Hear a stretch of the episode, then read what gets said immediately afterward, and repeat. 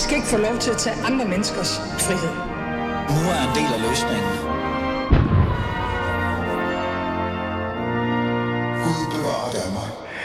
Velkommen til anden time af Fæderlandet. Vi er her stadig. Øh, floden har ikke fjernet os. Regnen har ikke fået os til at forsvinde.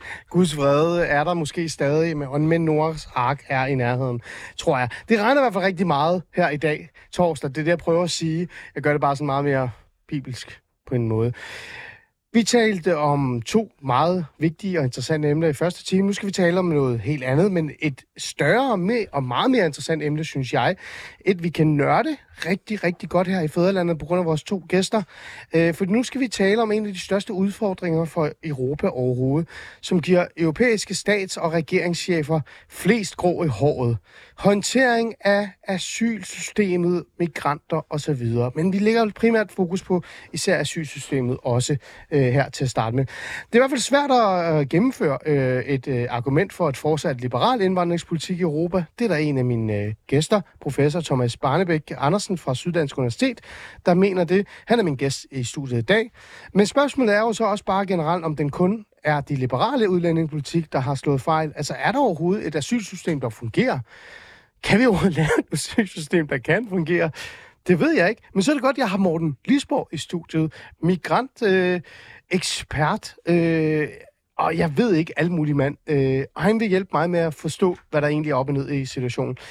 Så kort sagt, det her asylsystem, kan det egentlig fixes? Og hvad er der egentlig galt med det? Og er vi alle sammen bare naive og tro, at vi overhovedet kan have et? Lad os komme i gang med at tale om det.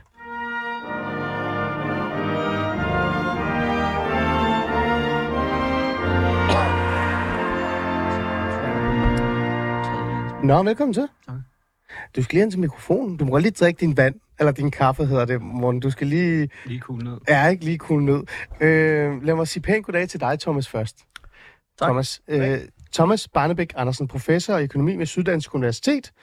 Øh, du har skrevet et øh, et indlæg om migration og udlændingepolitik. Øh, Thomas, jeg er nødt til bare lige at spørge, fordi det her det er et, et samtaleprogram. Det er ikke sådan, du står ikke over for en klassisk journalist. Øh, jeg er sådan lidt anderledes. Ikke? Det er et tale-samtaleprogram, men virkelig så står du faktisk også over for en person, der ved meget om det her. Virkelig meget, nørder det rigtig meget. Alligevel så tænkte jeg sådan, det første jeg tænkte, det var, professor i økonomi ved Syddansk Universitet om migration og asyl. Hvor, hvorfor, Thomas? Er det, er det økonomien, der har fanget dig, eller hvad sker der der? Nej, det er det ikke. Øh, det er mere det, jeg har jeg læst et, en kommentar i, øh, i Financial Times, som er en ø- avis økonomer læser. Ja, det, det har du fuldstændig ret i. Og øh, forfattet af en øh, professor i samtidshistorie, der hedder Adam Tooze, som er meget anerkendt, og øh, som også optræder i danske medier øh, indimellem. Ja. Øh, og han skrev øh, en artikel, hvor han forfægtede, at Tyskland skulle fortsætte med at have en liberal indvandringspolitik. Mm. Og det, jeg synes, der var interessant ved hans indlæg, det var, at der faktisk var et, et argument. Et fuldt formuleret argument. Ja. Og det, det, det synes jeg var sjovt at interagere med. Um, Okay. Er det et område, du øh, er interesseret i, har været nysgerrig omkring? Altså hele det her asyl- og migrations... Øh, selve politikken af den, og også udlændingepolitikken af den? Ja, jeg er en glad amatør. Øh, lad mig sige det sådan. Øh, det, det er noget, jeg har fulgt øh, længe. Jeg har interesseret mig for det. Det er aldrig noget, jeg har skrevet noget om. Nej. Øh, så det er ikke noget, jeg forsker i. Nej. Øh, men jeg, jeg er interesseret i det og, og prøver at følge med fra sidelinjen. Mm. Hvorfor det? Altså, jeg læser heroppe i indlægget, før vi går i gang med at overhovedet have samtalen, så jeg synes jeg bare, det er interessant lige nørde dig en lille smule. Øh, hvorfor er det det? I indlægget skriver jeg, at fordi det måske er en af de sværeste emner overhovedet øh, i europæisk politik. Dem, der giver allermest grå hår. Øh, er det derfor, det, det er interessant for dig? Øh, altså, det, det, det er vel på mange måder et enormt stort spørgsmål. Det er et spørgsmål, der har splittet dansk politik. Det er et spørgsmål, der, der har splittet europæisk politik, hvor, hvor folk, der har, øh, der, der har kontrære holdninger, er blevet udskammet, hvor mm. vi ser nogle enorme bevægelser i, øh, i, det, i, det, i, i det politiske. Og, og derfor er det bare, det interessante er vel det, et, et fundamentalt vigtigt spørgsmål. Mm. Thomas, vi kommer tilbage til dit indlæg og hele den her liberale øh, debat og diskussion. Øh, vi skal ikke have en debat i dag, vi skal bare tale om det. Det synes jeg er det vigtigste. Men vi starter lige hos øh, Morten Lisborg. Øh, to glade amatører, og så går vi over til øh, fagpersonen i virkeligheden. Morten Lisborg, du er... Der er mange ting, man kan kalde dig, ikke? Øh, jeg har skrevet politisk rådgiver på et tidspunkt, eller konsulent, øh, konsulent i migrationshåndtering, øh, ekspert i migration og asylpolitik. Øh, du har sammen med din bror, øh, men også bare dig, nu er det dig, jeg har studiet, over hvad? 25 års erfaring? 20, ja. 30? Det er meget godt. Måske 50 snart? ja, ja, ja. Jeg ved det ikke. Morten, hvis du kan trække mikrofonen lidt tættere på dit... Øh, lidt sådan der. Øhm, det her emne er jo altså sådan vidt, ikke? Fordi hver gang vi taler om udlændingepolitik, vi taler om øh, og flejslået integration osv., så, videre, så, videre, så vender vi jo tilbage til asylpolitikken og migrationspolitik osv. videre. Øhm, men hvordan står det egentlig til, hvis vi skal have sådan en status, før vi sådan rigtig går i gang? Hvordan står det egentlig til, når vi kigger ud i, i Vesten og, og, og sådan mærker lidt på asylpolitikken på nuværende tidspunkt, og også systemet? Jamen altså, der er ikke... Øh der er ikke så meget, øh, der er ikke, der er ikke så meget nyt. Altså migration og asyl, det fylder stadigvæk enormt meget på den politiske agenda i, øh, i Europa. Øhm, og, øhm, og det ser man tydeligt i de her år. Øhm, hvis man ser på tallene, så er der kommet 800.000 asylansøgere fra øh, indtil oktober øh, i år. Og sidste år, der, der indkom cirka en million øh, asylansøgere. Så vi nærmer os de tal, øh, som, øh, øh som man talte om, eller som fandt sted under flygtningekrisen i 2015 og 2016, øh, som på mange måder var skældsættende i forhold til, øh, til den debat og de, øh, og de idéer, der ligesom er på området i dag. Mm. Det, jeg tror, der er, der er væsentligt at, at, at ligesom holde fast i, det er, at, at det efterhånden er ret tydeligt, at flygtningekrisen, det ikke var et enkeltstående tilfælde, men at det her, det er, det er et tegn på, på, en, på et vedholdende og, og tiltagende migrationspres, øh, som, øh, som Europa skal forberede sig på. Mm. Øh, siger du så på en måde i virkeligheden, at den, den der opvågning, nogle af os fik, og jeg, når jeg siger nogen, så mener jeg nok den almindelige borger i virkeligheden mest, ikke? i 2015, det var ikke bare sådan en, en peak, og så faldt det hele ned igen. Det er noget, der... Det var sådan en start, og nu kører det bare opad.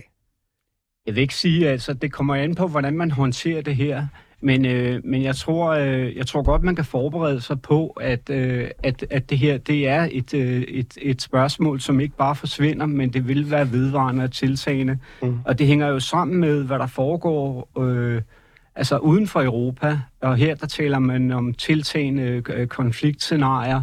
Øh, man taler om, eller der, der taler om, om, om klimaforandringer, som, som, som også øh, er, en, er en vigtig faktor. Og så, øh, og så demografi mm. og, øh, og, og grundlæggende fattigdom også. Så, ja. så det, er jo nogle, øh, det er jo nogle centrale faktorer, som, som står uden, øh, som, som er medvirkende til, til, til det tiltagende migrationspres. Mm. Thomas, du tager bare ordet, hvis du gerne vil det. Du behøver sikkert at markere eller noget. Så giver du bare blidt på mig, så, så, så tager du bare mikrofonen og taler. Øhm, det her... Øh, det næste spørg- fornuftige spørgsmål til dig vil så, så være, at vi taler jo meget om, at vi har et system, der fungerer så. Det øh, krakelerede lidt i 2015 igen fra et borgerligt, øh, øh altså øh, almindeligt danskers perspektiv, men også vestlig øh, borgerligt perspektiv. Der fik vi den her idé eller tanke, eller i hvert fald fortalt af vores politikere, nu faldt det, det asylsystem, vi kendte til, det, det faldt sammen. Det gik i stykker presset var for stort. Øh, siden har vi ikke hørt så meget i virkeligheden. Der har været lidt stille, i hvert fald i forhold til at tale om det. I Danmark er udlændingepolitikken nærmest forsvundet med Kåre Dybvad Bæk som minister. Øh, alligevel så har man arbejdet på at få systemet til at virke igen ved at have dialoger, debatter og samtaler rundt omkring i de vestlige lande.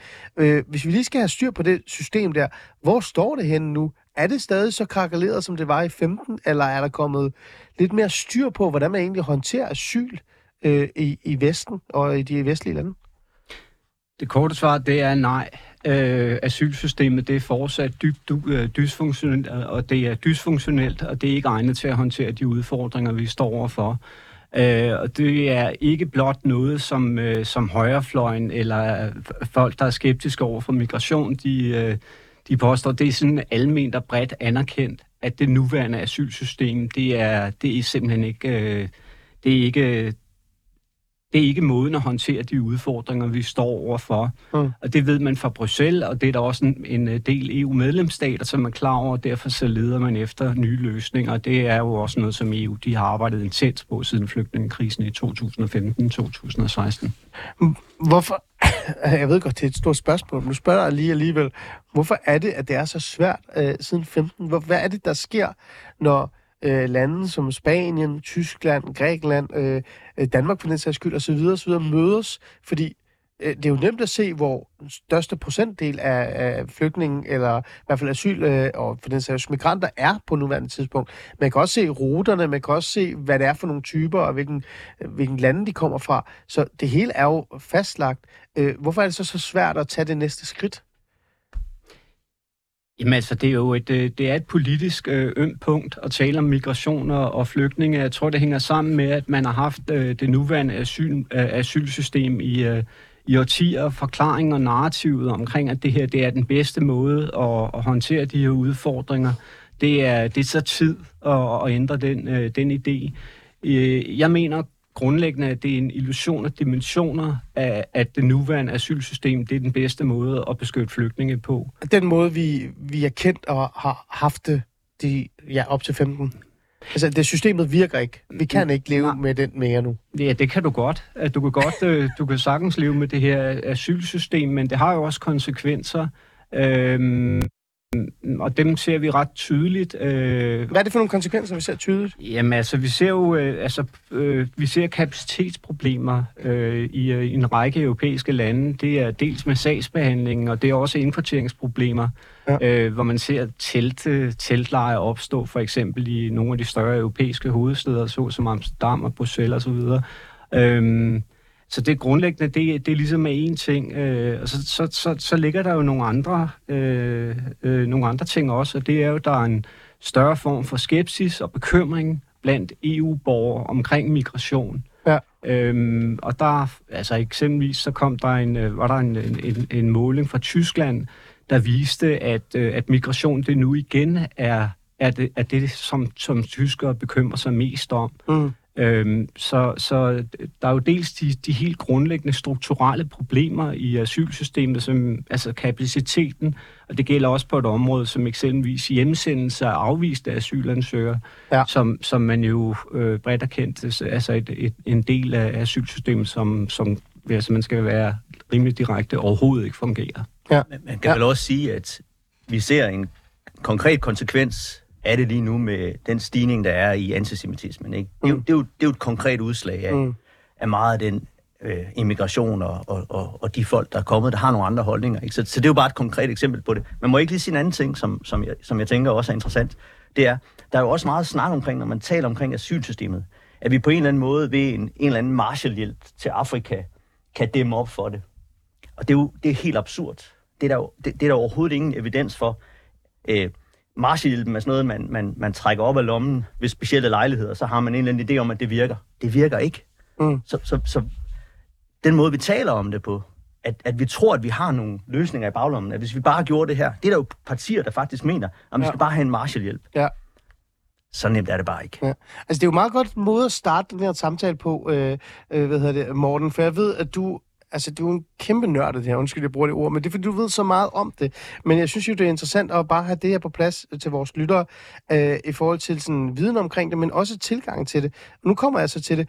Øh, er vi derhen af, hvor vi bare, når vi taler om migration og asylpolitik, og for den synes skyld også, det er jo altid det, der du går op udlændingepolitik, er vi for naive, Morten? Altså, er vi for naive, øh, øh, når vi sidder og tænker, nå, øh, Kåre Dybvad Bæk, vores udlænding- og integrationsminister, øh, han skal nok finde en løsning sammen med et eller andet land, øh, og så kommer der en idé, eller så kommer der en løsning igen, så kommer der en tanke, og sådan, ja, det skal nok virke.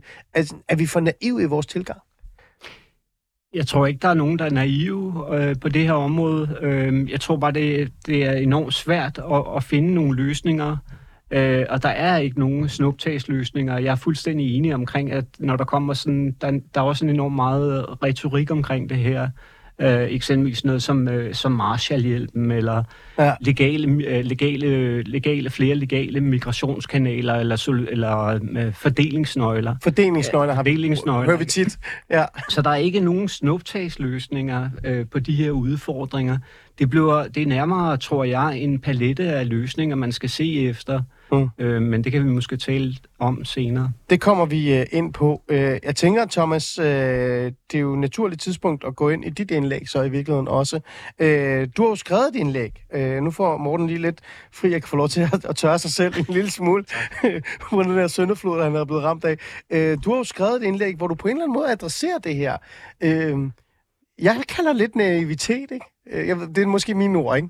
Thomas, øh, prøv lige at fortælle, øh, hvad dit indlæg handler om. Jeg kan godt lige læse overskriften. Det er svært at finde en gennemført argument for en fortsat liberal indvandringspolitik i EU. Størstedelen af Europas befolkning vil have mere kontrol med asyl og migration, men ønsket bliver ikke nødvendigt hørt. Spørgsmålet er, om argumenterne hos fortalerne for migration hænger sammen. Øh, naivt asyl- og udlændingepolitik, det er, der, vi, det er det, vi har. Derfor så har vi et problem. Øh, fortæl lidt. Ja, men altså... Øh, jeg læste som sagt den her kommentar af Adam Tooze, øh, og det, jeg synes, der var interessant ved kommentaren, det var, at, at han faktisk listede en række øh, præmisser Mm. for at konkludere, som han konkluderer. Ja. Og det synes jeg er noget, jeg har stødt på sjældent, øh, så man faktisk kunne finde ud af, hvad er det egentlig, han bygger sin konklusion på. Nu læste jeg her til morgen en leder i Financial Times, som, øh, som forholdt sig til den domsafsigelse, der havde været i går, hvor man havde dømt, øh, eller hvor man havde underkendt den her Wanda-model. Ah, øh, nu, bare så vores lytter kan Ja. med. Det er Englands øh, forsøg på at ja. lave øh, et modtagelsescenter i Rwanda, hvor ja. De kan sende asylanmod, eller asylansøgere dertil, for så bagefter at kunne sagsbehandle osv. Præcis. Den blev afs... Den, den, blev, den blev underkendt. Ja, Ja. Og der, der, der Financial Times, de, eller det der så sk- skete, det var, at der var nogle konservative politikere derude at sige, at man ville ud af konventionerne. Fordi en af grundene til, at man, man underkendte det, var på grund af konventionerne. ja. Og så skriver Financial Times, at, at det, det kan man ikke, fordi det vil, øh, det vil skade øh, Storbritanniens omdømme, øh, og det vil være en gave til autokrater verden over. ja.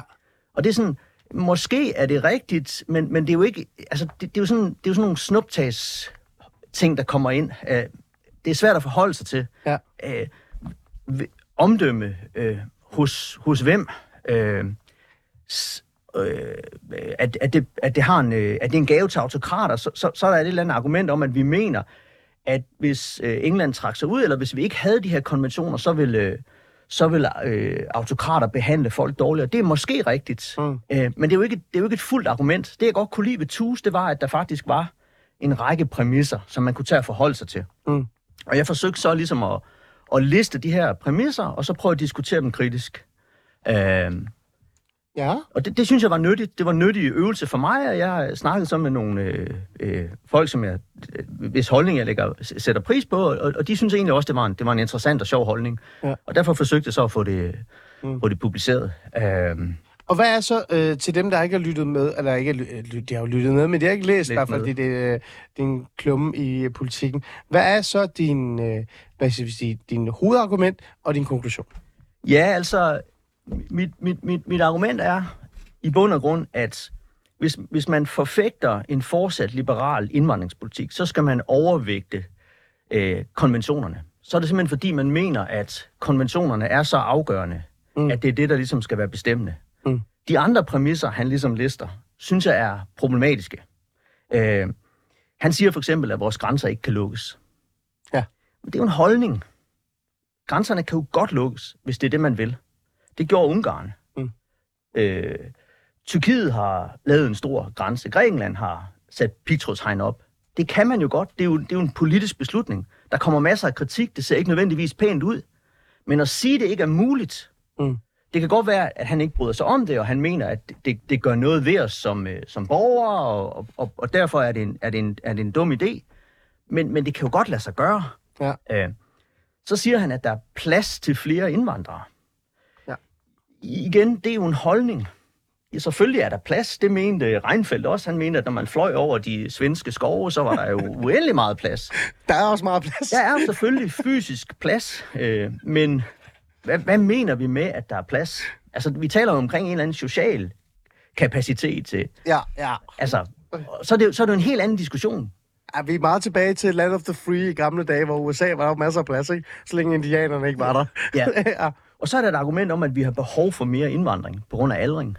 Ja, øh, det er det hende der rekrutteringssamtale Ja. ja. i forhold til øh, Ja. virksomheder og arbejdsmarked. Ja. Yes. Og der kan man så sige, ja, men, men, men, men det er jo så ikke et argument for en, nødvendigvis en, en, en liberal masseindvandringspolitik. Det er et argument for en selektiv indvandringspolitik, hvor du fokuserer på, på den arbejdskraft, der eventuelt efterspørges. Ja. Det er jo en anden, det er jo en anden diskussion. Ja. Og så prøver jeg ligesom også at diskutere, at der er også noget med AI, og, og vi ved ikke, hvordan arbejdsmarkedet ser ud om 10 år, og, og, og, og måske... Det, det er mere kompliceret. Ja. Ja. og så siger han også, at, øh, at, at for eksempel i, på den tyske højrefløj, der er der en, der er en frygt for, at, at, at, at, øh, at indvandring øh, eller immigration kan lede til øh, øh, betydelig uorden. ja. Og, og, og det afviser han så ligesom også. Og, og det, er jo, det er jo også sådan, okay, kan man nu også bare afvise det?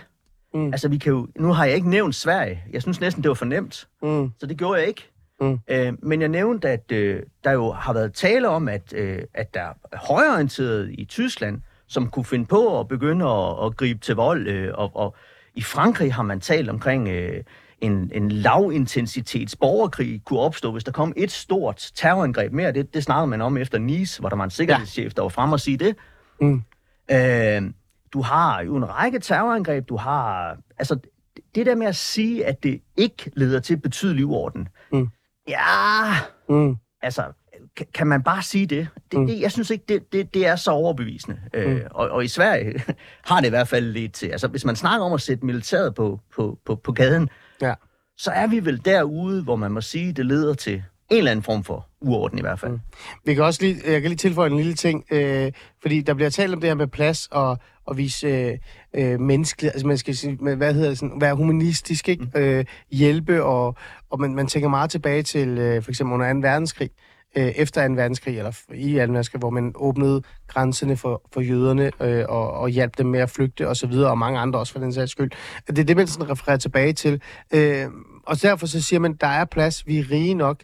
Jeg kan huske en sjov ting, jeg faldt over. Øh, The Economist, de lavede øh, på et tidspunkt sådan en beregning, hvor de regnede ud, jeg tror det var 2007, eller 2017, undskyld hedder det, 2018, noget den stil, hvor de regnede ud, at den svenske, øh, hvad kan vi sige, velfærdsstat, og den er jo ikke ligesom den danske, den er lidt mere øh, mindre, men den svenske velfærdsstat i virkeligheden ikke vil kunne hænge, hænge sammen længere, fordi der var kommet for mange øh, migranter og asylansøgere ind i staten, som ikke gav noget tilbage.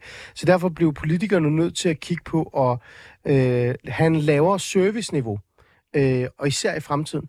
Øh, så svenskerne skulle gøre sig, altså sådan, i hvert fald øh, kigge ind i en fremtid, hvor ting ikke var gratis længere. Øh, men der var plads, i virkeligheden. Øh, er det den der naivitet, du, du nævner lidt, det der med sådan, ja, ja, men der er masser af plads, men det kommer til at have konsekvenser på mange andre måder i de samfund, vi så åbner op og har åbnet arme. Det er jo klart, hvis, hvis man ikke lykkes med at integrere folk og, og få folk ud på arbejdsmarkedet, så kommer det selvfølgelig til at have implikationer for, øh, for velfærdsstaten. Øh, Ja. Så det er jo et spørgsmål om, hvor, hvor dygtig er man til at, at få folk i arbejde. Ja. Øh, men, men, men, men ja, der er jo en, en naivitet. Jeg, jeg, jeg, mener måske, man i, i virkeligheden kunne kalde det for en form for kynisme. Øh, fordi, Kynisme, hvordan? Ja, fordi jeg, jeg tror, jeg tror Ja. faktisk godt, at, at, no, at, at nogen ved det. Altså, når man læser for eksempel øh, Koopmans bog. Ja. Og Jens Koopman, den her, ja, øh, den hollandske- hollandske, øh, tysk, hollandsk-tyske sociolog. Ja. Så nævner han jo nogle af de udtalelser, som en række førende øh, tyske økonomer har haft, som er, er, er jo altså, naivt rosenrøde. Og, og, og, og, og altså, mit bud er, at de ved godt, at det er ikke helt rigtigt, det de siger. Ikke? Mm. Og hvis, hvis, hvis, hvis de taler mod bedre viden, så er det jo en eller anden form for kynisme. Mm. Eller så er der i hvert fald en, nogle, noget, noget, nogle politiske holdninger, der ligesom trumfer deres, deres faglighed. Ja. Øhm, og det, er jo- det, det er jo enormt vigtigt, når vi har den her svære debat, at vi, at vi prøver at være så ærlige som overhovedet muligt. Ikke? Mm. Fordi det, det der med at sige, at, at vi skal tage imod flere, og konventionerne er enormt vigtigt, det er jo et fuldstændig legitimt synspunkt, Mm. mm. som man sagtens skal have. Mm. Men så skal man bare være villig til at gå ud og sige, at det er det, der er ens. Det er det, man vægter højest i argumentet. Det trumfer de andre ting. Mm. Det er jo helt fair. Mm. Men, men, men, men vi bliver nødt til at kunne tale åbent og ærligt omkring de her ting. Ikke? Mm. Og det er det, jeg synes, øh, jeg på en eller anden måde forsøger at bidrage til. Det er ligesom at prøve at sige, hvordan øh, der er en række trade-offs her, og, og, og hvis argumentet skal hænge sammen, så er det min overbevisning, Mm. at så, så bliver man altså nødt til at vægte øh, det her med konventionerne enormt højt. Men så har man også taget diskussionen omkring indvandring Mm. ud af det politiske. Interessant. Øh, hvis jeg hopper over til dig, øh, Morten. Øh, du siger, du sagde til mig, vi har talt om det mange gange før, at det her det er bare svært rigtig meget, altså rigt, øh, rigtig svært politisk. Øhm, er en af de store barriere i virkeligheden ikke det her med, at hvis man skal tale om et, et asylsystem, der skal fungere, så bliver man også nødt til at adressere øh, konventioner og den her øh, humanistiske tilgang til øh, det, man burde tage ind. Er det ikke en af de store problemer?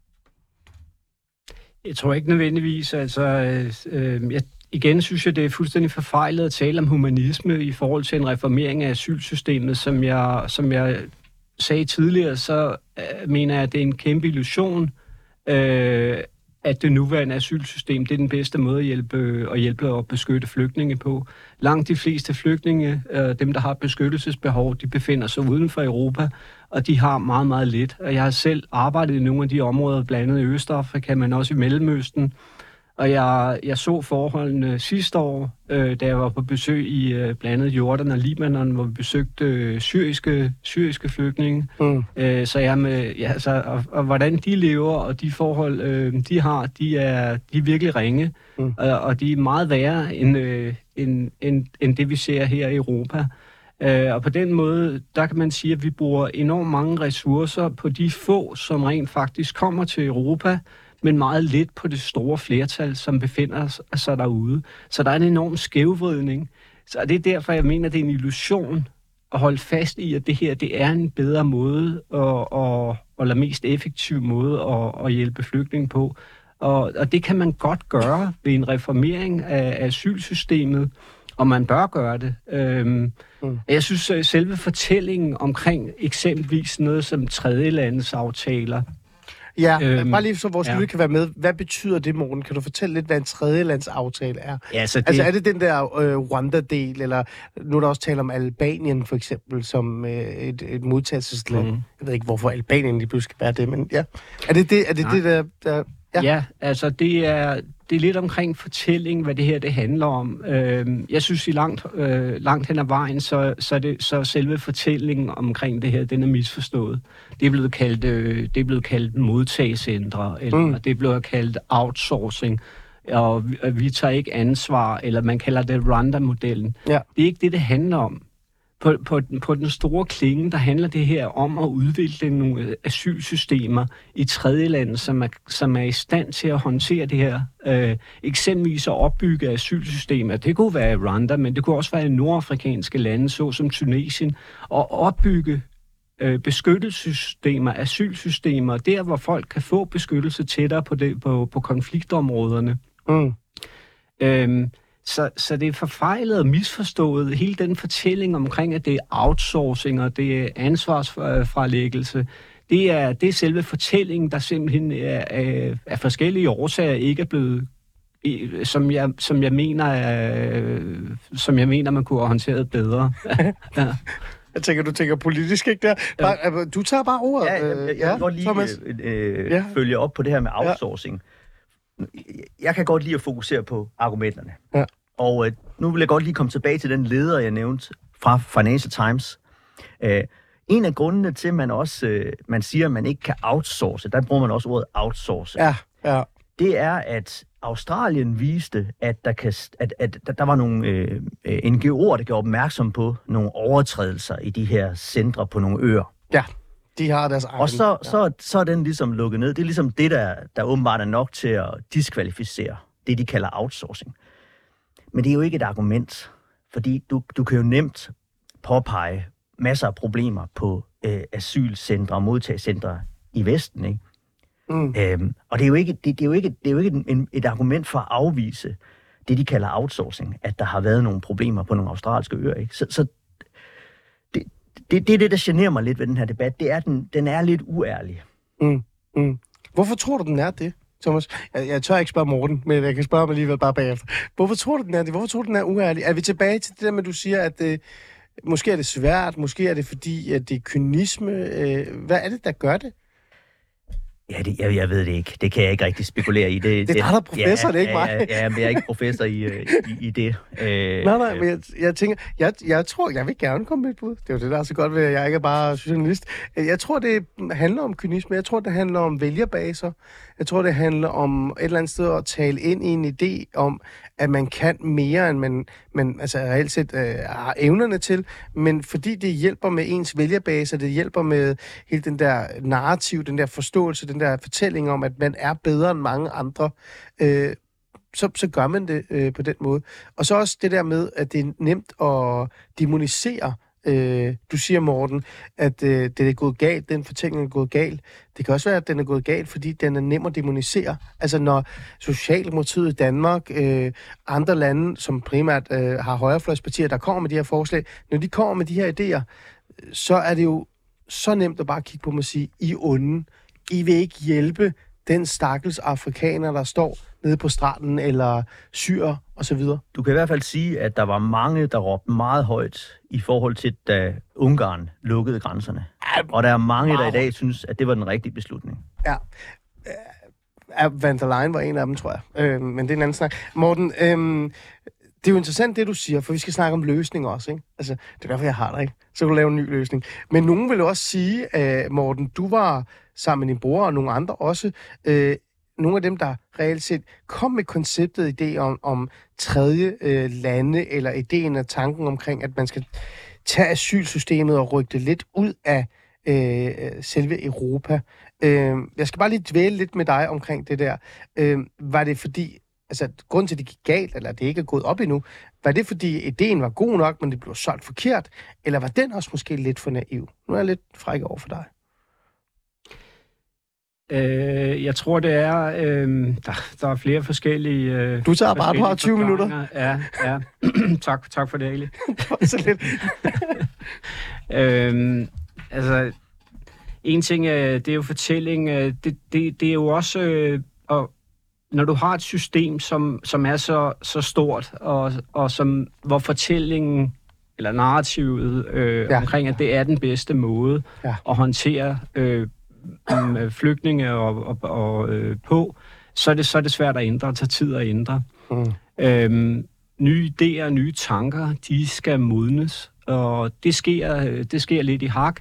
Øh, og det, der rigtig skubber på i øjeblikket, øh, for at der er flere og flere, som måske leder efter, efter nye løsninger mm. i, øh, på linje med, med blandt andet sådan noget som tredjelands øh, modellerne, det er jo, at, øh, at, at, at det er ret tydeligt for enhver, at migrationspresset, det er stigende, og det er tiltagende, og der er behov for ikke blot reparationer af det nuværende asylsystem, men en reel reformering. Mm.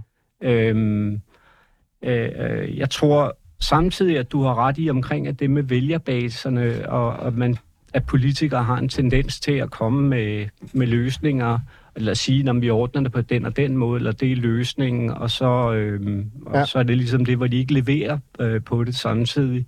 Det er, det er en udfordring. Mm. Øh, også i forhold til tredjelandsmodellerne, øh, som eksempelvis, øh, hvis, hvis der ikke bliver leveret på, på de ting, der, der ligesom bliver lovet vælgerne, så, så skaber det jo også, også en form for frustration. Mm. Men, men din viden og din øh, baggrund og også bare den deciderede oversigt eller overblik, du har omkring, hvordan situationen er nu. Er vi så et sted, for du siger til mig, at det skal modnes.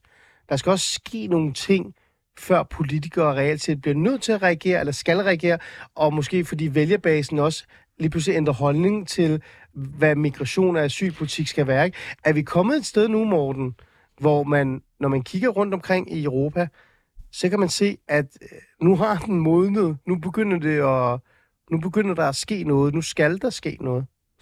Ja, i høj grad. Og igen tilbage til, så kan du se på meningsmålingerne, eller de målinger, der er lavet i Tyskland, også hvor stærkt øh, AFD de står. Øh, de står til, hvis det kom til et, til et øh, landsdækkende valg, så står de til noget omkring 20 procent af, af vælgerne. Og det er højt, ja. Det er rigtig højt. 25 procent i nogle øh, okay. målinger. Det er mellem hver fjerde og hver femte tysk, Ja. ikke? Det er vildt. på dem. Ja, det er helt Ja. vildt. Og, og hvis man ignorerer det, og det gør man jo ikke øh, fra politisk side, forstår, så forstår man samtidig alvoren det her. Og igen tilbage til, at denne her bekymring, der er hos EU-borgerne, det mener jeg, man har ignoreret, Mm. øh, eller i hvert fald set bort, bort fra. Øh, så kan man drøfte, hvorfor, men det er jo tilbage til igen omkring, om der er nogle andre ting, som vægter højere. Ja. Eksempelvis sådan noget som konventionerne, eller vores at holde fast i, øh, i det nuværende system, ikke? Mm. Øhm, Ja, ja. Men, Men- øh, du, du, du har jo set samme tendenser i, øh, i Sverige, øh, hvor Sverigesdemokraterne, de er også, øh, de også blevet en, øh, en politisk, altså vokset enormt meget. Og nu ser du samme tendenser i Tyskland, Mm. mm. og langsomt så bevæger det her, altså, og det vil jo også rykke på, øh, på, øh, på nogle af de idéer. Øh, ja. Mm. Jeg kan, så hvis du vil gerne springe. Ja, nå, men man kan vel sige, at Sverige er, er jo rigtig interessant, fordi at det har været tydeligt for alle med øjne i hovedet, at det der, det endte ikke godt.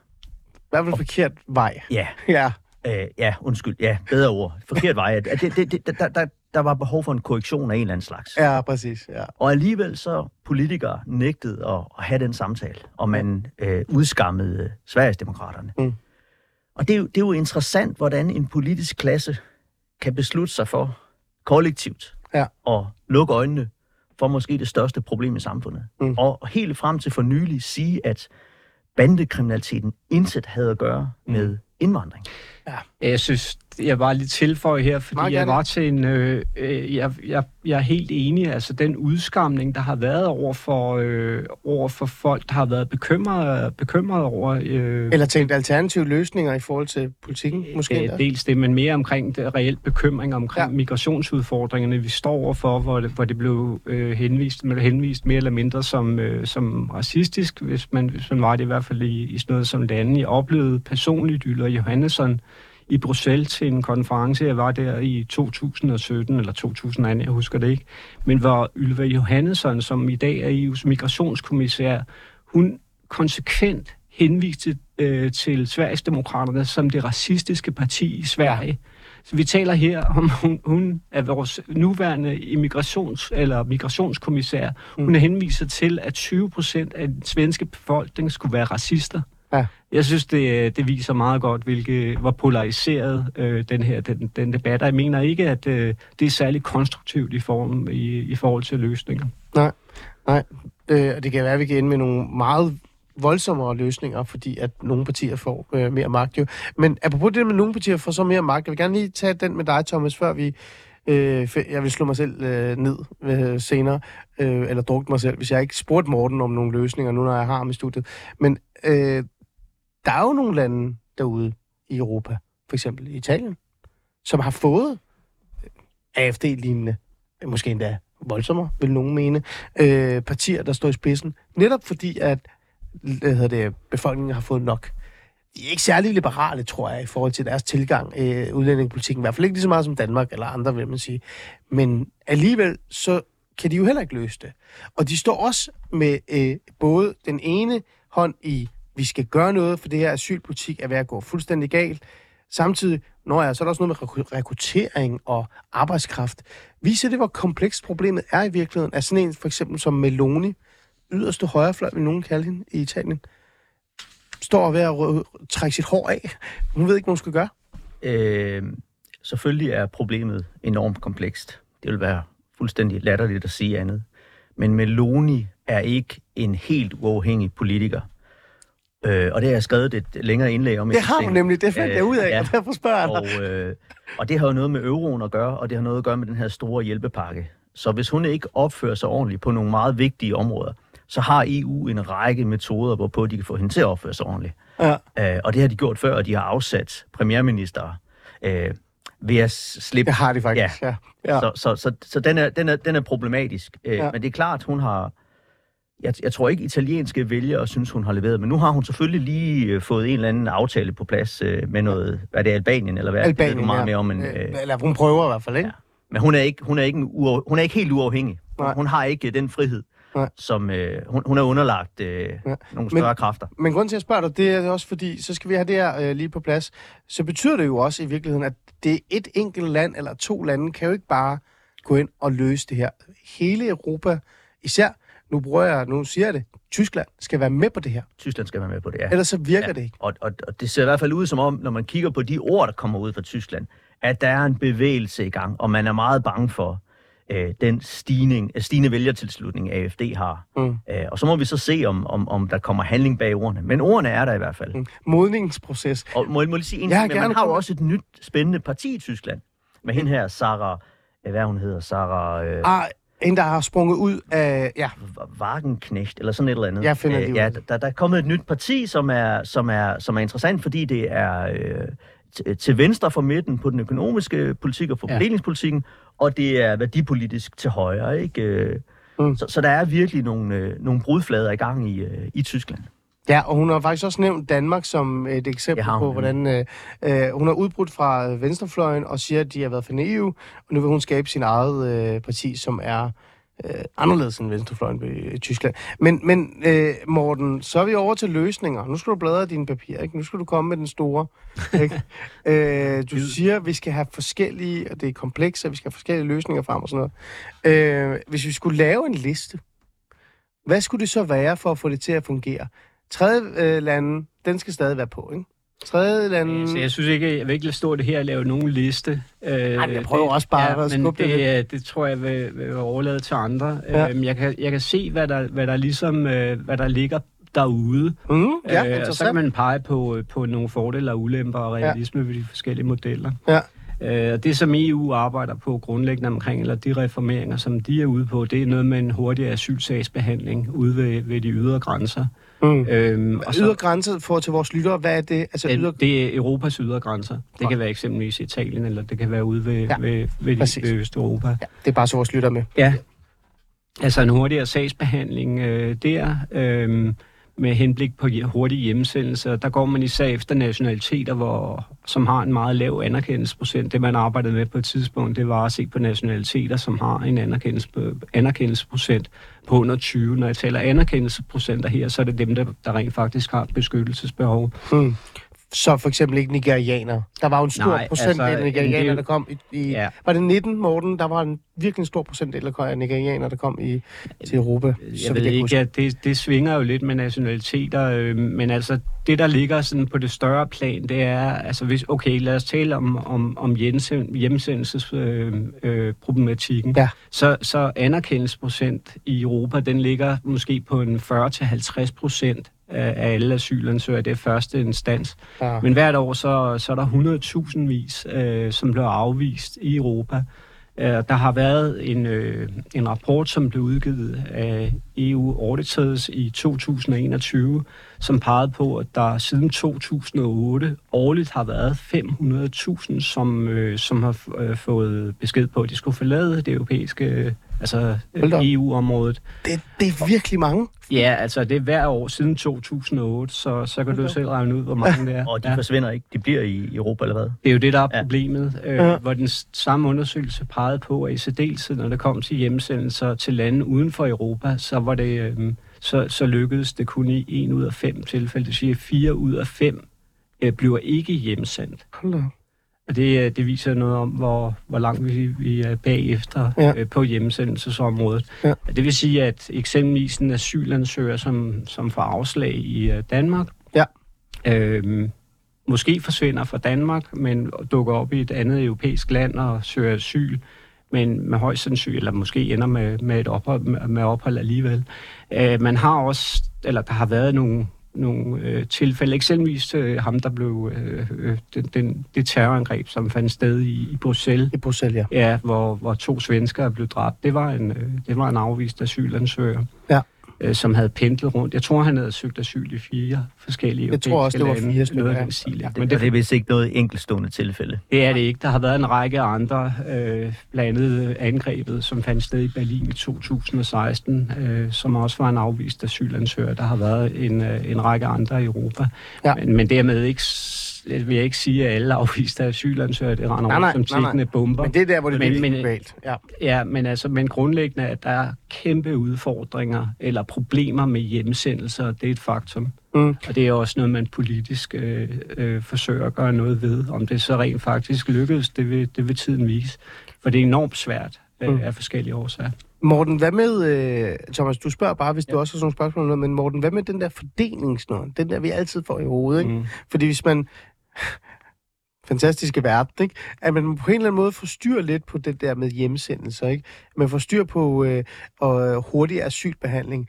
Så skal man jo have en eller anden form for fordelingsnøgle. Skal man ikke det? Øh, er det også noget, man arbejder med derude? Øh, jeg tænker, sådan et land som Ungarn er da ikke særlig klar på at tale om fordelingsnøgler, eller Polen for den sags skyld. Nej, det- er, det er rigtigt. Det ligger også i, øh, i EU's øh, øh nye, altså, nye forslag her. Det ligger, der ligger solidaritets- eller øh, fordelingsnøglen, den ligger også Ja. som et helt centralt element. Og der er en række problemer med, øh, med fordelingsnøglen. Dels at der er, en, der er en, at lande, der, der ikke er klar på, på denne her øh, idé, blandt andet som du nævner, så er de østeu, øh, østeuropæiske, såsom som, øh, som Polen og Ungarn, de har gentagende gange øh, været afvisende over for forslaget. Men så ligger der også en, et helt andet, øh, noget helt andet, som, som måske er endnu vigtigere. Ja. Det er sådan, at det er sådan en teknokratisk øh, øh, idé, som, som måske på skrivebordet virker meget fornuftig, men som aldrig vil kunne, kunne fungere i Hvor, virkeligheden. hvor, hvorfor det? Hvorfor, hvorfor? Jamen, jeg, jeg talte med en embedsmand øh, fra Litauen, øh, det er nogle år siden, men de havde rent faktisk taget imod øh, øh, flygtninge efter fordelingsnøglen. Jeg husker ikke det specifikke antal. Jeg tror, der var 500-600. Og de var så kommet til Litauen, og, eller, men jeg spurgte dem så, øh, hvor mange af dem var tilbage i Litauen, og der var ingen. Altså selvfølgelig Der var ingen? også præfer... Nej, de var kommet... Altså det en ting er, at det handler om beskyttelse, men, men selvfølgelig har flygtninge, de, de, har et, som, som, de har et beskyttelsesbehov, men der er også en, de har også præferencer i De forhold også til hvilke, drømme. Til hvilke, ja, og du har jo prøvet at lave det samme. Det er lidt de samme dynamikker, som gør sig gældende for, øhm, for den danske boligplaceringspolitik, det er rigtigt. og man så ja. ville undgå, og, og, og, at der kom så meget, så meget indvandring, eller koncentration af indvandrere i uh, store byer, ja. og så lavede man en fordeling rundt omkring i, i Danmark, hvor man så siger, i, i, i to eller tre eller et Ja. givet antal år, ja. så skal du så bo øh, det her sted. Ja. Og hvad sker der efter de her tre-fire år? Så, så rykker folk ja. til, øh, til by, øh, by, store byer. Lad mig lige Og sådan det er en- nøjagtigt samme dynamikker, ja. som gør sig gældende, eller Ja. ja. vil gøre sig gældende. Lad mig lige smide en anekdote derind, fordi det Morten nævner her, det er jo faktisk øh, sandt. Det kan man til, øh, læse eller tjekke fakta og, og viden omkring. Øh, og, og jeg kan også sige, at jeg selv har siddet med det. Ja, da jeg sad som sagsbehandler og socialrådgiver, der sad vi jo og rådgav de her, øh, de her øh, borgere og sagde sådan, inden for de næste tre år, der skal du bo i det her område. Og, og de var sådan meget, "Men hvorfor kan jeg ikke bo i Voldsmose, eller Kjellerup, eller Tingbjerg? Og sådan, nej, men nu er du flyttet til Helsingør, eller Silkeborg, nu bor du her. Og så øh, var deres første reaktion altid, okay, men det er fint, så gør jeg. Men når vi så nåede, altså år tre på selve dagen, vi nåede ikke engang at blinke, så var de væk. Og så rejste de direkte videre til bazaren i Gellerup eller Rødsmose og så videre. Så, og det er jo det samme mønster, vi ser. Thomas, du gerne lige komme med en kommentar? Ja, ja men jeg, jeg tænker, det er meget interessant det der med fordelingsnøglen. Fordi du har en række partier, der både siger, at vi skal have en Marshallplan til Afrika, og vi skal have en fordelingsnøgle. Ja. En europæisk løsning. Og det er jo bare en måde at skyde problemet til hjørne og nægte at forholde sig til, til det reelle problem, vi står overfor. Mm, hvordan det? Nå, men altså, vi, vi, vi, altså Marshallplanen er urealistisk. Ja. Det kan ikke lade sig gøre. Nej. Jeg tror heller ikke på fordelingsnøglen. Øh, Nej. Der er en række lande, der simpelthen ikke går med til det. Mm. Og så hvis du, hvis du ligesom hele tiden øh, forfægter nogle løsninger, som, som ikke kommer til at fungere, så, så det er jo en måde at, at sparke det hele til hjørne på. Ikke? Altså, problemet bliver ved med at bestå. Mm. Øh, Ja, okay. Jamen, jeg, jeg, er meget, øh, jeg er sådan set enig med dig. Øh, jeg er meget enig med dig, øh, Thomas. Øh, altså, det, det er ligesom, om man, man, er, man er klar på at i talsætte de ting, som ikke er, er, er særlig, øh, måske mindre grimt at tale om, eller nemmere at tale om. Og det er sådan noget som fordelingsnøgle. Vi fordeler os ud af problemerne, Ja. eller vi hjælper os ud af Solidaritet. problemerne. Solidaritet. Ja. Det, med, det, det kan man tale åben om. Men når det kommer til at tale om, om, om at du rent faktisk skal opretholde grænser, så, så er det ikke særlig øh, behageligt at tale om. Og det er ikke særlig behageligt at tale om omkring altså noget, som måske skulle du, øh, altså deportationer, udsendelser og, øh, Mm. Det, det, øh, det er igen med, at du ikke du er nødt til at, at, at fortælle om de reelle ting, som, for, som foregår derude, og de, trin, de skridt, som er nødvendige at tage. Øh, igen tilbage til, hvis du vil lave den hurtige asylsagsbehandling derude, Mm. det er jo fint nok, og det kan du godt gøre, men hvordan vil du fastholde dem, der, for, dem, der bliver afvist? Ja. Øh, hvis du ikke fastholder personerne, så vil de jo forsvinde ind i Europa alligevel. Ja. Øh, så det er jo også en anden diskussion. Ja. Og hvad gør du ved dem, hvis du ikke kan se hjemsende dem, og hvad kan du... Præcis, Ja, ja, præcis, ikke? Ja, Thomas, du havde en Ja, men det er jo, og det, det gør det jo en lille smule kynisk. At man Det- bliver ved med at i tale sætte nogle løsninger, som ikke er løsninger. Ja. Det er jo en ansvarsforflygtigelse. Men- Men, det er en men- kynisk en af slagsen. Men nu har vi jo nærmest lavet 55 minutter, hvor vi har kørt rundt om det, uden at tale om løsningerne. Morten øh, Lisborg, er, er løsningerne så luk grænserne, skab færre incitament for asyl i Danmark eller i øh, Vesten? For eksempel gør noget med det her med, at man kan komme til et land, og jeg nu har glemt, hvad det hedder, og så kan man søge om permanent, øh, øh, man kan søge om asyl med det samme, spontan asyl. Altså er det nogle af de der ting, vi i hvert fald skal have en dialog om, om at eventuelt ændre, justere, afskaffe måske endda? Er det, er det de svære samtaler, vi skal have? De er jo... Øh, de er jo... De er er, i jo, de er, de er i fuld gang. Og, Mm. mm. og det er det, de europæiske vælgere vil have. Det er Ja. det, de efterspørger. Det er det, et flertal af europæerne vil have. Mm. Det er mere kontrol med immigrationen. Enig, Mere kontrol med de ydre grænser. enig. Mm. Men jeg synes afslutningsvis, så synes jeg igen at omkring narrativet, Ja, omkring at, gerne. at, at, at det her, det nødvendigvis er en løsning, som, som ikke tilgodeser flygtninge, eller ikke er en anden måde, hvor man kan beskytte flygtninge på en... Det, det er helt forfejlet ja. Ja. i min optik. Og desværre er det ikke lykkedes at fortælle, at det her, der er andre måder at, at hjælpe og beskytte flygtninge på, øh, langt mere effektivt, end vi gør i dag. Og det fordi man laver en tredjelandsaftale, eller laver partnerskaber med, øh, med lande uden for Europa, så betyder det ikke, at det nødvendigvis er, er, er, er måder, øh, som, som, som øh, betyder mindre beskyttelse. Præcis, og det er, en, det er en underliggende præmis, hver gang man taler omkring de her ting. Det er, at hvis du ikke ligesom er med på det, som ja. er det rigtige, så vil du ikke hjælpe flygtninge. Og selvfølgelig er det ikke korrekt. Øh, det er jo altid svært om at tale om øh, migration og asylpolitik, øh, ikke fordi, at så bliver man kaldt øh, at man fordom, fordømmende ting, men mere fordi, at, at det er bare komplekst og svært at forstå. En af de ting, jeg altid har svært ved at forstå, Morten, det er jo, at vi taler meget om at hjælpe øh, og solidaritet osv. osv.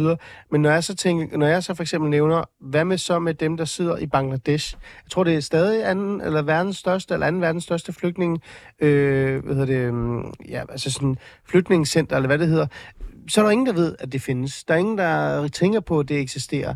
Så, så det der med, øh, måske så er det bare narrativ, som du har fat i der. Måske er det narrativ, som per automatik eller naturligt kommer til at ændre sig de næste par år.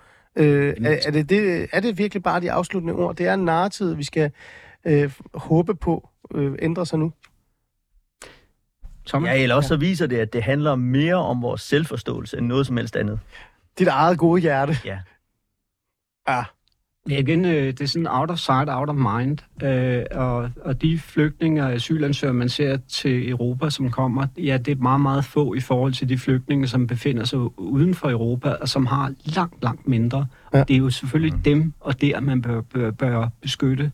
Så hele tredjelandsmodellen, eller de reformeringer, man taler om, det handler ikke om mindre beskyttelse. Mm. Det handler om at bygge nye beskyttelsesmuligheder, eller øge beskyttelsesmuligheder. Hvis man skal sige det meget simpelt, så handler det ikke om mindre beskyttelse, det handler om mere beskyttelse på en anden måde. Jeg tror faktisk, det er det perfekte ord. Ja. Ja, og man kan sige, det er jo, det er jo, det er jo den logik, en Bjørn Lomborg har rejst rundt med i mange, mange år. Hov, det skal du oh, passe på. Du skal ikke nævne ham. Så går det fuldstændig galt. Så bliver vi alle sammen cancelled nærmest. Tør- Thomas øh, Barnebæk Andersen, øh, professor i økonomi ved Syddansk Universitet. Jeg mistede stemmen. Det var, ja, det var perfekt i virkeligheden. Øh, tak fordi du vil komme og tale med mig omkring tak. dit indlæg Tak, selvfølgelig, men også hjælpe mig med at have en god samtale med Morten, dig, Lismo, øh, politisk rådgiver, konsulent, øh, migrationshåndtering, øh, ekspert, 50 års erfaring. Du ikke engang, jeg ved det ikke, 20 år så. Tusind tak, Morten. Det er altid en fornøjelse at have dig i studiet, fordi man bliver oplyst på måder, man aldrig engang vidste, man havde brug for at blive oplyst på. Og til jer lytter, øh, tak fordi I lyttede med.